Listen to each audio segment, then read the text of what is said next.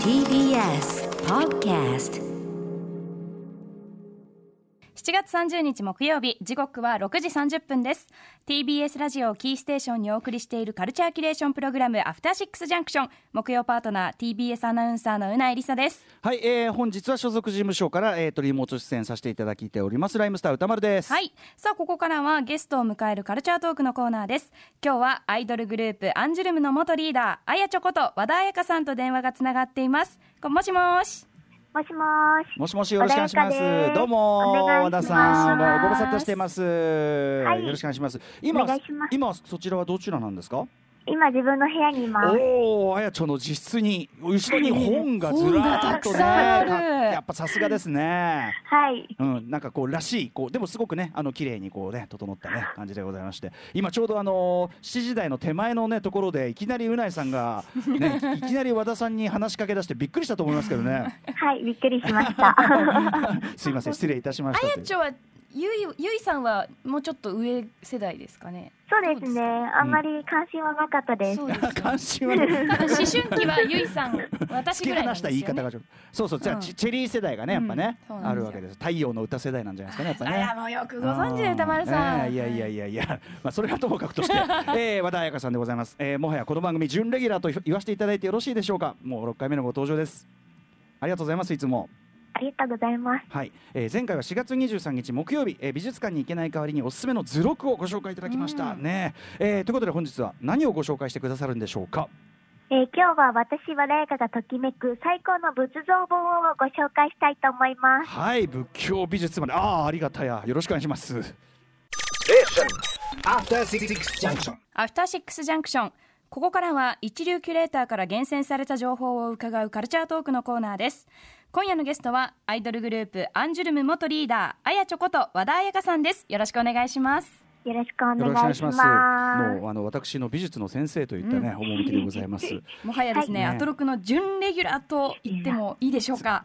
えー、あやちょさんはですね昨年6月アイドルグループアンジュルムから卒業しまして現在はソロ活動を行う傍ら大学院で美術を学んでいます。はい今このコロナ期でお勉強の方もでもなかなか大変なんじゃないですか？うん。あ、今は無事に3月に終了しました、あ大学ああそうですか。お疲れ様でした。あそれは失礼しました。失礼しました。おめでとうございます。すみません。いえいえ。あそうですか。なので、はい、今は本当に個人的に美術に絡んでます。ご卒業されて、あおめでとうございます、おめでとうございます。ありがとうございます。はい。いやーということで。就労も無事あ、はい、無事終わりました。うんうんうん。ねえそうですよね。そうなかなか大変な時期に前回ね来ていただいた、はい。ということでえっ、とあやちょさんなんですがまあいつもねいろんなあの美術関連のことを教えていただいてちょうどね僕ねあの近代絵画史上下巻をですねはい。あの前にお勧めいただいたのを、まあはい。少しずつ少しずつやっぱりあのなんていうかないろんなアーティストというかねこう出てくるから、少しずつこう美術史を一から勉強し直してようやく上下巻が少しずつ、本当に少しずつ読んでたんで上下巻がようやくさっきあの終わってわー、嬉しい。はいそうなんです。いやすえごいどんな画家が好きでした？読んでみて。そうどんな画家？でもやっぱり僕ね和田さんの影響があるのか、やっぱりマネが一番面白いと感じますねやっぱ。これはねでももっぱら和田さんの影響です完全に。やっぱり嬉しい。はい。あのあのね本でもやっぱりそうですけどやっぱすごくそれまでのそのはい西洋あの絵画史とその近代うんうん現代につながる考え方の本当に結節点っていうか、うんうん、そうなんですよ。改めてやっぱそこ分かりますし、面白い人だなと思ってう、ん、はいそこはすごく面白かったですね。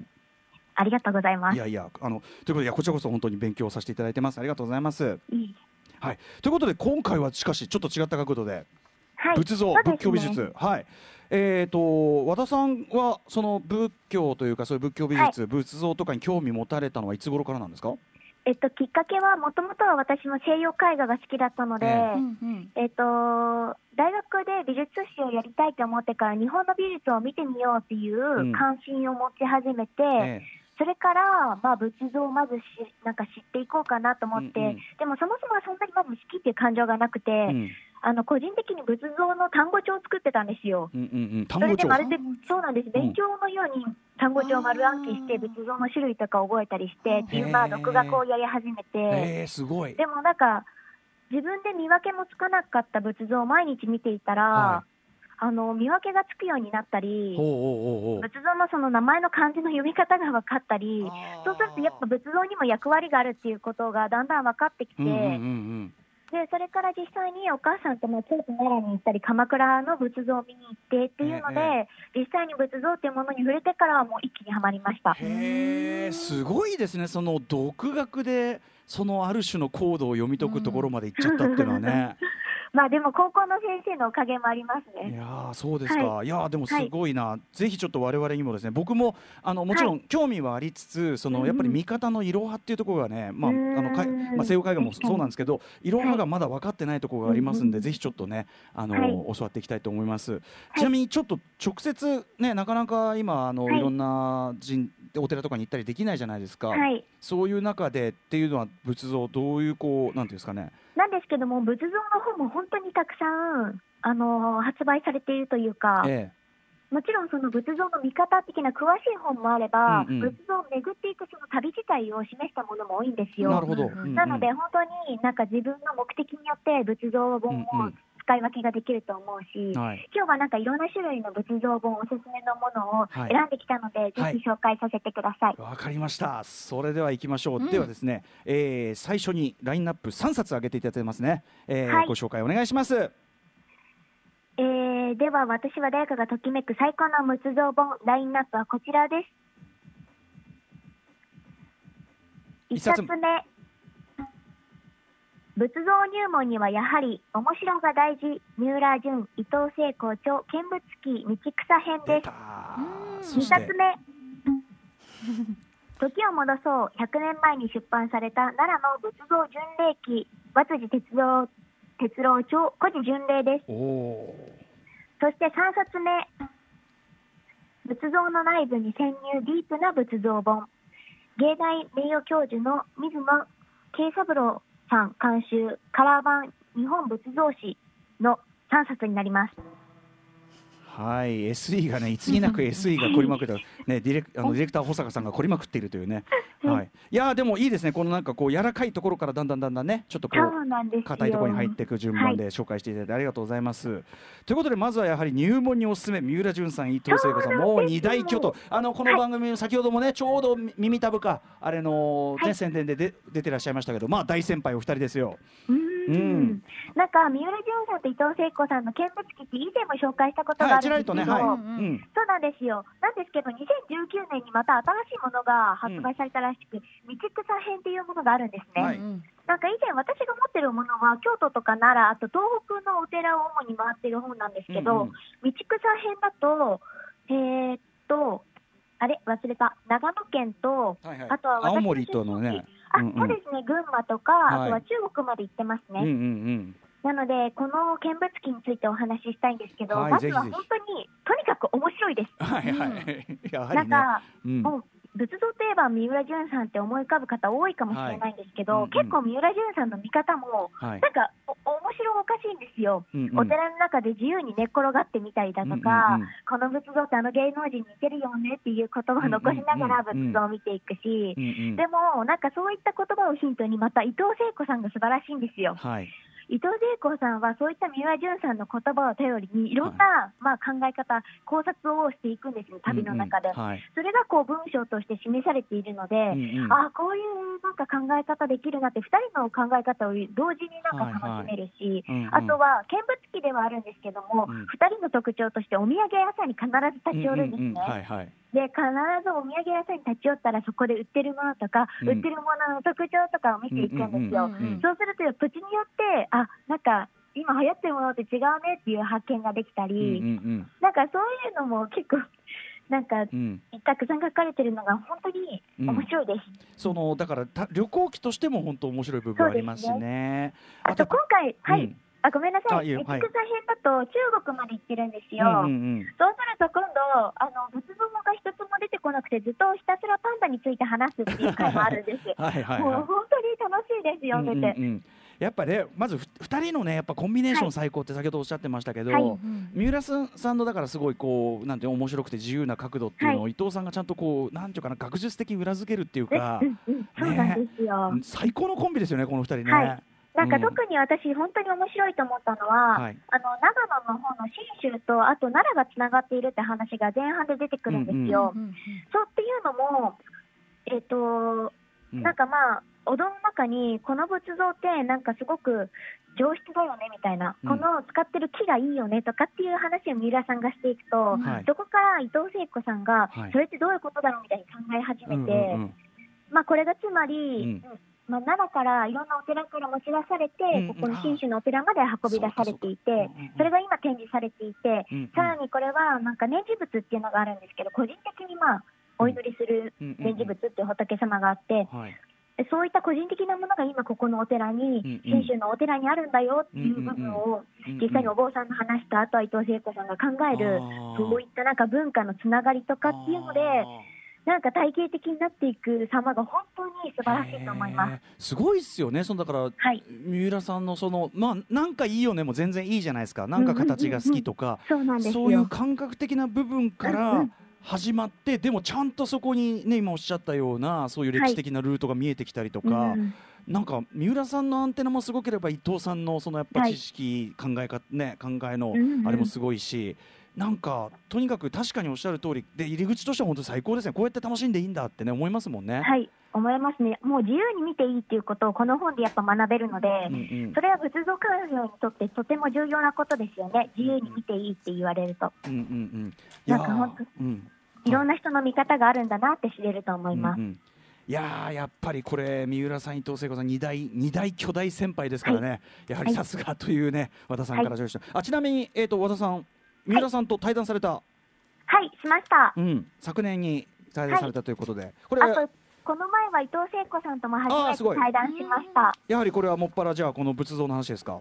いえ、あーむ三浦さんとは仏像の話をして、うんあの仏像のフィギュアもいただきました。はい。うんうん伊藤聖子さんとはなんか全然違う表現の話をしました。ね伊藤さんはまた広いからなこれがな。そうなんですよ。私、伊藤さんのラップが大好きで、おおすごい。本当にかっこよくて、うんうん。なんか自分の人生の目標にしてます、伊藤聖子さん。とすごいですね。私と同じですよす。よ和田さんそれは私と同じラインですよそれは。いや、この前、伊藤聖子さんの、ええあのー吉田剛さんとの対談で、ええあのー歌丸さんのこと話してました、そあんな風に。なんかそれ 拝読しました。あの 僕が伊藤さんの家にお邪魔した時にあのあまりに尊敬しすぎてて、そうなんですよ。玄玄関で正座したまま動かないっていう。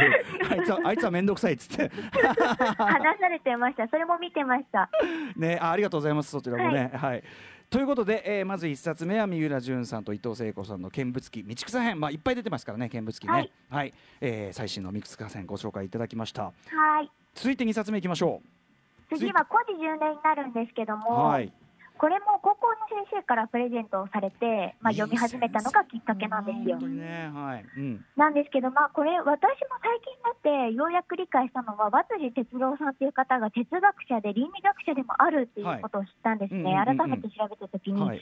あだからやっぱり見方が三浦淳さんと伊藤聖子さんとはまた別の角度なんですうんうね。ん。なんかあとはやっぱ哲学者であるからこそ、なんかその思考がものすごく深くて、うんうんうんなんかまず第一印象、お寺に行ってから仏像メインではないんですけど、うんうん。あのおお寺全体の建築としての印象だとか、はい。あとはそこの壁画の印象とかっていう部分からどんどん考察を深めていくんですけど、はい。特になんか法隆寺のことに関して言ったときに、うんうん。もうちょっと難しい言葉なんですけど、記憶表彰とか、うん。まあ、そういったなんていうか、自分の記憶に残ってるイメージが何なのかっていうのをどんどんどんどん深く探っていくんですよ。うん記憶でそのそうなんですよ、うんそのイメージがじゃあどこから来るのかっていうのを話し始めると、なんかその、えっと、建物の格子？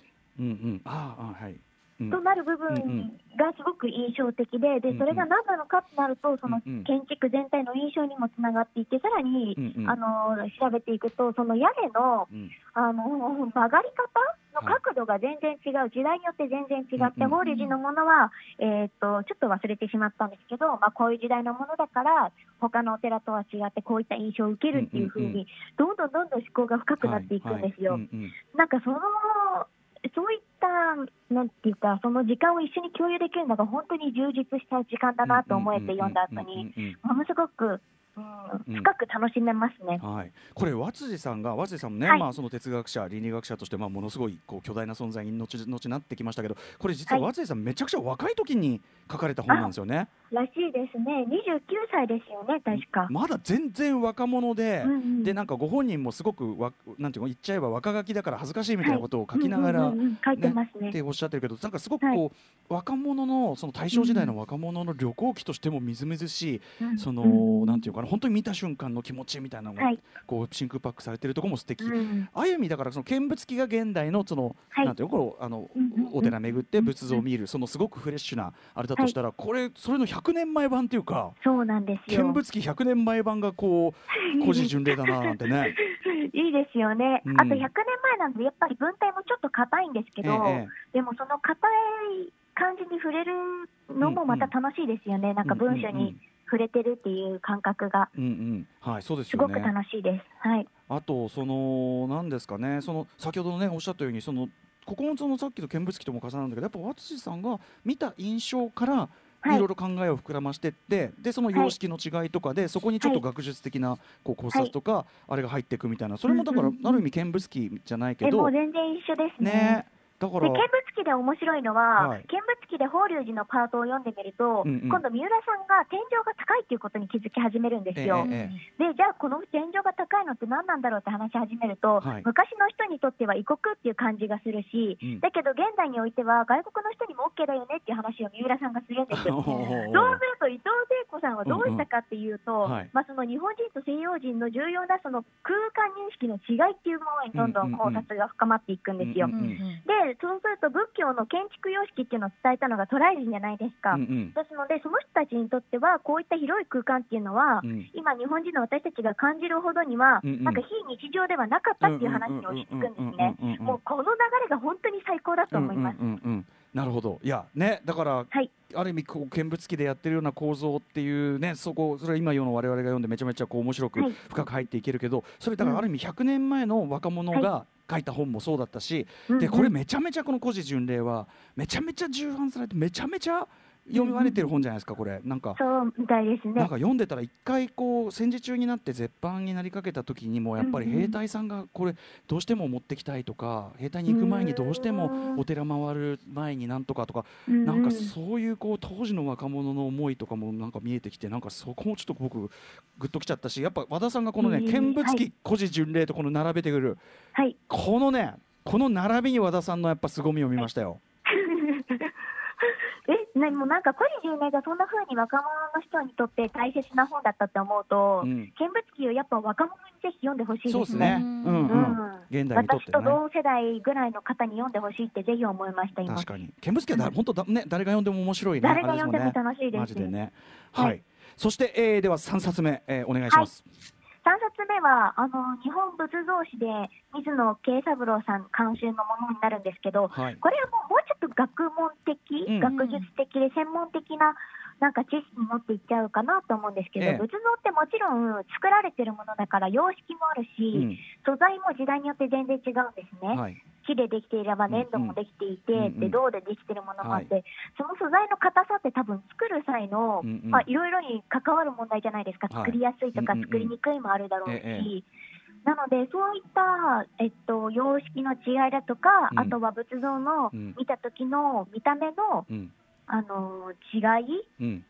衣装が変わっていく様だとか、はい。そういったところでも時代を感じられて、んうん。またどこから由来してるのかっていうのが、この本を見るとすごくわかるので、はい。仏像楽しいなって思い始めて、もうちょっと作り方とか、うんうん。ちょっと奥深いことを知りたいと思った時に、うんうん。この仏像史っていうのを読んでみると、すごく楽しいと思います。はい、これね図版もすごくカラーで豊富ですし綺麗な写真がいっぱい載ってて、そこも単純にまあ分かりやすいし楽しいしだしあの、ですね。巻末にね載ってるその先ほどおっしゃられてたそのやっぱり構造とかねはい。構造いろいろ違うからっていうんで、うん。どうやって作られてるか例えば単純にこうどうやって立ってるのかのん。中身の構造の説明、はい僕これ初めて見ましたね。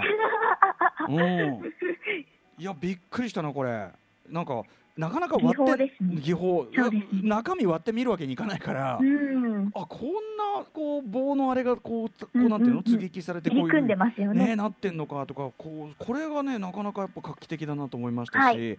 あの先ほどね和田さんがおっしゃってたようにやっぱその一個一個の仏像とかの歴史的な違いとかディテールとか、は見えてきた時に最高の参考書ですねこれね。うん、ぜひこっちも手に取ってみてほしいなと思います。はい、えー、カラー版日本仏像史3冊目ご紹介いただきました。ということで和田さんあっという間にお時間来てしまいました。はい、ねありがとうございました。はい。えー、じゃあちょっと今日の3冊おさらいしておきましょうか和田さん。はい、えー和田さんおすすめの仏像本3選はまず三浦淳さんと伊藤聖光さんの見物記道草編。そして和辻哲郎さんの古事巡礼。水野慶三郎さん監修のカラー版日本仏像史でした。はい、ということで、はい。和田さん、いつもありがとうございます。いや、最高です。やっぱちょっとね、あの、GoTo は我々はなかなかできない状況だけど、はいちょっとね、うなさんもちょっと落ち着いたら、みん、本当に。そうですね。見に行きたくなるような。見物記本当大学生の時に出会いたかった。うん、いやいや、まあ、今、今も、今今もいけますよ。いけるいける。私単位落としたんですよ仏像の授業の。もう苦手すぎて。あるある。見物記読んでたらもっと好きになれたかも。あるある、そういうさ、あの授業ちゃんと受けとかよかったけ、あるある、めちゃめちゃあるよ。はい、えー、ということで、和田さんからお知らせことなどありますか？あ、あります。8月1日土曜日、今週の土曜日ですね、はいゼップ東京でライブをやるんですが、オンラインでも配信されます。うん、あの、明日まで前売りの視聴視聴チケット発売中になります。はい。あの、詳しいことは私の SNS だったり、ホームページをご覧になってみてください。よろしくお願いします。はい。ということであのライブもぜひ頑張ってください、はい。ね、こんな時期ではありますがそして引き続きちょっとこの番組も一応準レギュラーとさせていただいて私もちょっとねいろいろまた学びたいのでよろしくお願いします。ありがとうございました。はい、えー、今夜のゲストは和田彩香さんでした。またよろしくお願いします。はい、どうも。ありがとうございました。ありがとうございました。どうも。失礼します。失礼しますさあ明日のこの時間は歌丸さんが最新映画を評論するミュービーウォッチメンです。はい、えー、明日はみんな大好きマドンソク主演のバイオレンスマドンソクアクション悪人伝をし、えー、扱います。After Six Junction.